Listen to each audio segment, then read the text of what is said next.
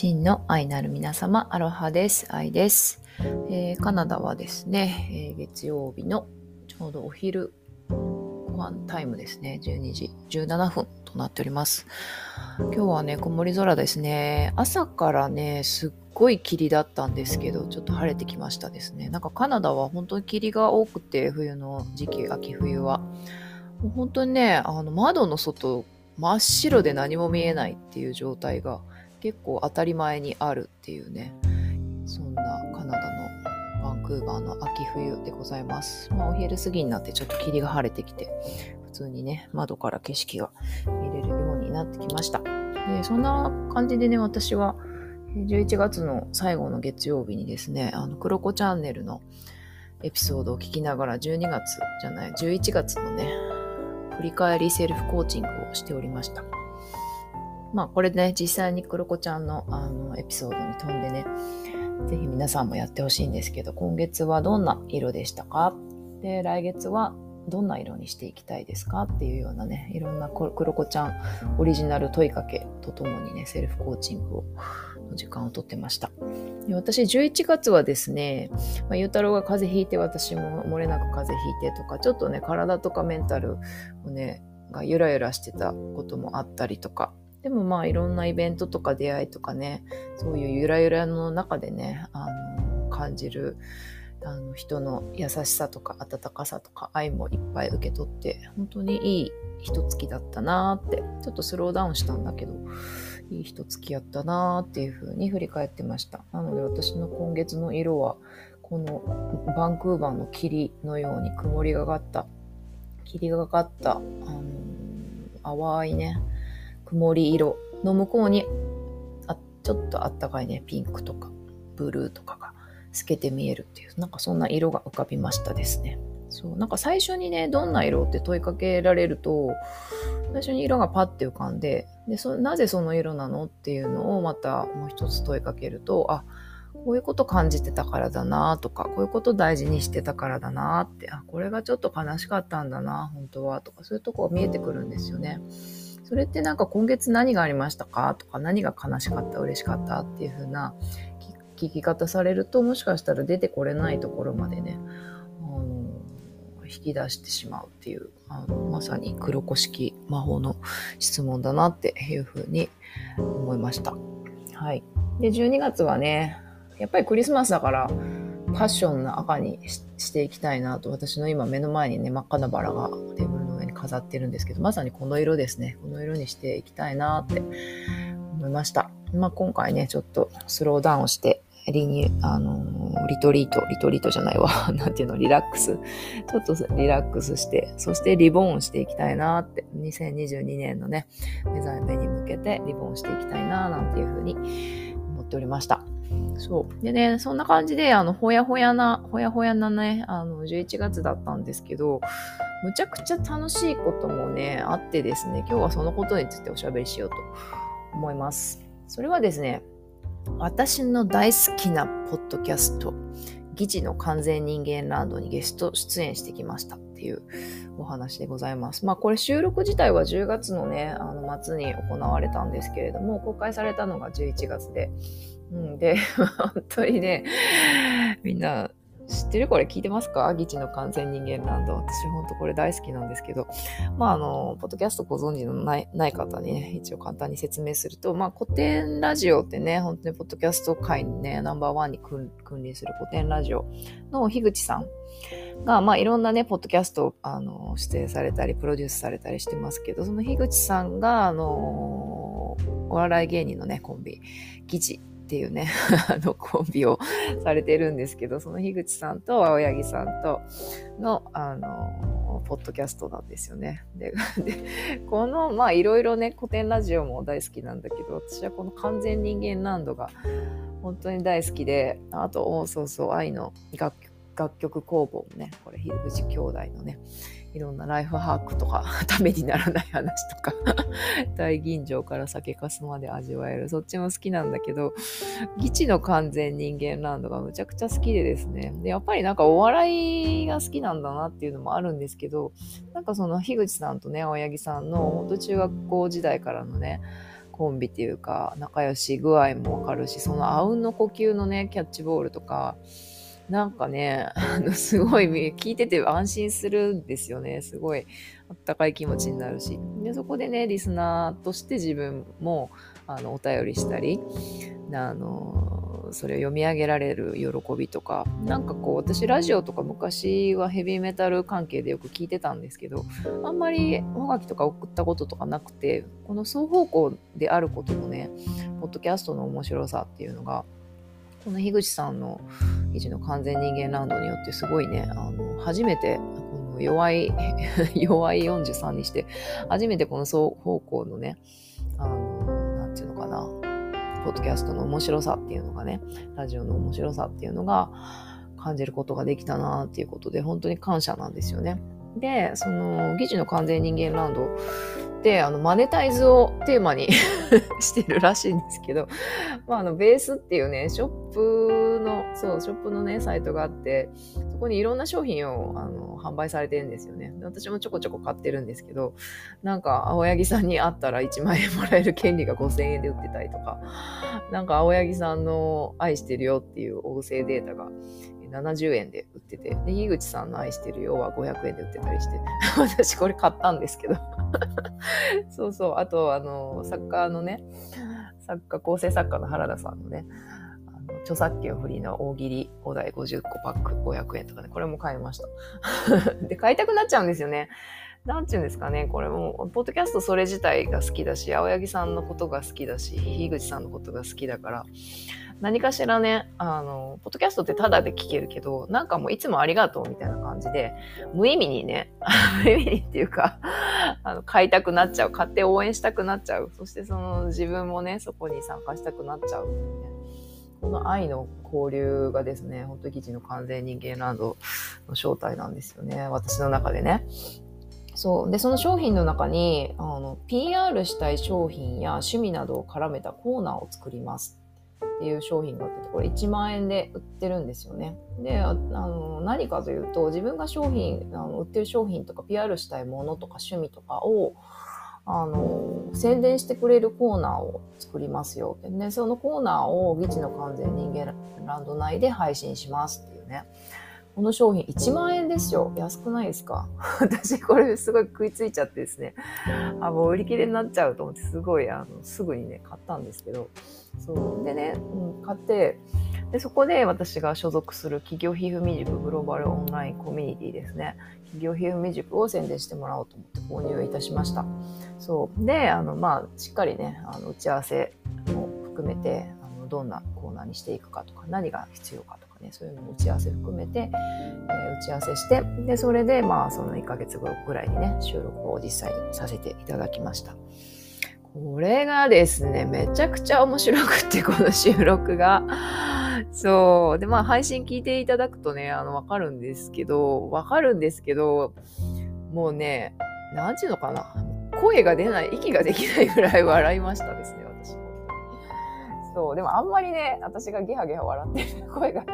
こえると、ちょっとポッドキャスト的にちょっと編集的にねちょっとうっとしかなと思って、私はちょっともうなんか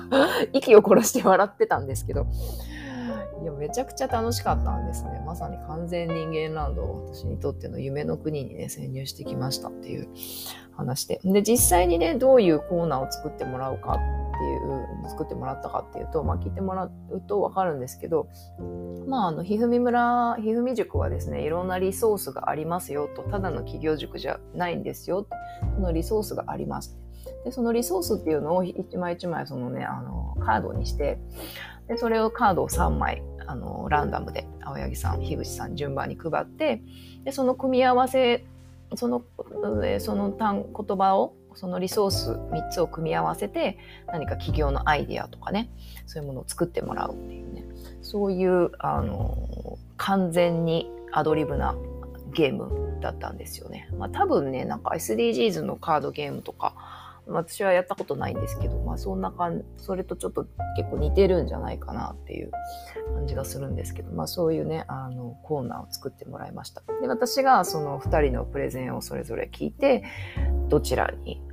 がね優れているかっていうのをね、判定を下すっていうのをね、二回りぐらいやったんですけど、もうほんとね、爆笑の渦だったんですよね。ほんと楽しかった。思い出すだけでもニヤニヤしちゃうんですけど、まあ樋口さんのねプレゼンテーションは本当に樋口節というか、樋口さんならではのね宇宙哲学みたいなものがね、3分ぐらいのプレゼンだったかな、そう3分間の中に樋口さんの宇宙哲学がめちゃくちゃぎっしり詰まってましてですね、でそれにもね結構うっとりさせられたし、そうで青柳さんはね青柳さん私大好きで、この間夢にまで出てきちゃったんですけど、そう大好きな青柳さんもね、青柳さんならではのねなんていうのかな、もう言語化できないんですけど、もう推しだけでもう突き通すみたいなねもう理屈とか哲学とかもなしで、ただ青柳節で推し通すみたいな、それがもう一つの世界観になっちゃってるっていうね。そうなんですよね。本当にね、見たことのないね、景色がね、見えてきたり、で、その青柳さんならではのね、なんか言い回しっていうかね、もう本当に流行語、私の今年の流行語大賞ランクインだなっていうね、お宝ワードがね、出てきたりとかしたんですよね。本当に楽しませてもらいながら、まあ、ちょっとね、判定をさせていただいたんですけど、ぜひね皆さん本当にね爆笑必須なので、ギチ知らない人もね爆笑必須なので、ぜひ見てみて聞いてみてください。はい。でね、そのリソースを組み合わせて即興プレゼンするって、これめちゃくちゃ面白いし、実際に面白いし、面白いだけじゃなくて本当にねクリエイティブワークとしてすごい可能性があるっていうかね、いいんじゃない、クリエイティブのね、鍛えるためにものすごいいいなって思うんですよね。これ実際ひふみ塾でやってみたいなとも思うんですよね。でまあちょっとね順番逆になっちゃったけど、ひふみ村にどういうリソースがあるかっていうと、まあ、いろんなスキル持ってる人がいると、ヨガを教えてるヨガインストラクターもいるし、ほぼ全員コーチだし、で私なんかレイキマスターですとかね、コピーライターです、デザイナーですとか、先生ですとかね、マクロビやってますとか、パン作れますとか、コーヒー焙煎してます。まあ本当に世界中でね、いろんなスキル持ってる人がいると。そういう人間のスキル。そしてまあ場所ですよね。いろんな日本全国、世界中ね、住んでる人がいるアートの街、ニューヨークとか夏の国、ハワイでね、人がね、人の心を取り戻せるバンクーバー、カナダバンクーバーとかね、バリ島とかヨーロッパ、ドイツね、フランス、ロンドンね、オーストラリア、ニュージーランドといろんな国でね、いろんな人たちがいると。でそういう人たちのところに、まあ、実際ね世界中に B&B っていうか実家があるっていう感じなんですよね。でそこで遊びに行くのはもちろんだし、そこでその場所のコミュニティ、その人の仲間のコミュニティ、異国で暮らす仲間のコミュニティでまた自分の講座をね、海外初講座できちゃったりとか、そういうねリソースがあったり、あとはまあ目に見えない系ですよね。脱サラする勇気とか、自分を愛する力とかね、昭和でなく令和の生き方をする、決断力とかね、なんかそういう目に見えない系とかね、いろいろあったりしますよね。あとはまあサロンも品川からね、岩村の古民家、岐阜県岩村のね古民家にありますけど、まあそういう場所、人、目に見えないもの、本当いろんなリソースがありますと。でこれは当たり前のようにそこにあるんだけども、それをまあ言語化して、今回ねコーナー作るにあたって言語化してね、Excelに入れてね並べてみたら、これ本当にすごいなと思ってて、で当たり前のようにね月お月謝という名の住民税8000円払ってるんですけど、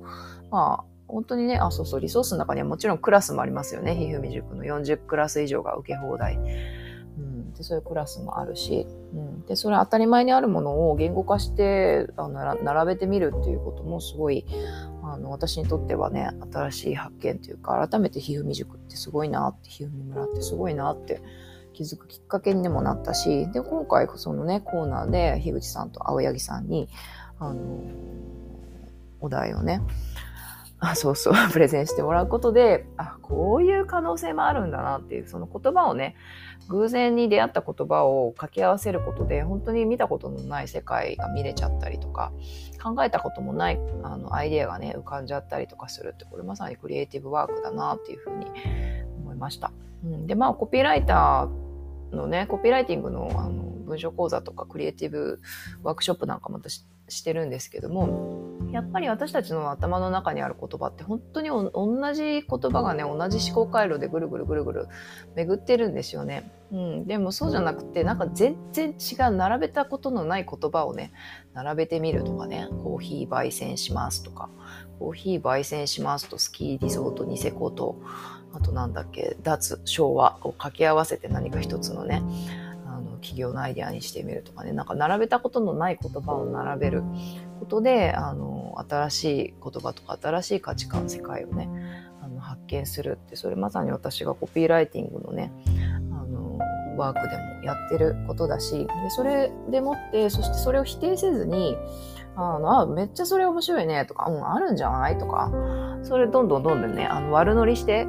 関西人のね、会話みたいに悪乗りして、どんどんね、乗っかって、どんどん広げていく。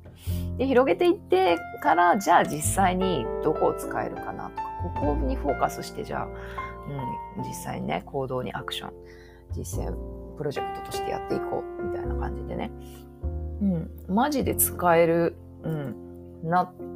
と思いました。これ実際に企業非夢塾でもやってみたいなっていうふうに思いましたですね。そ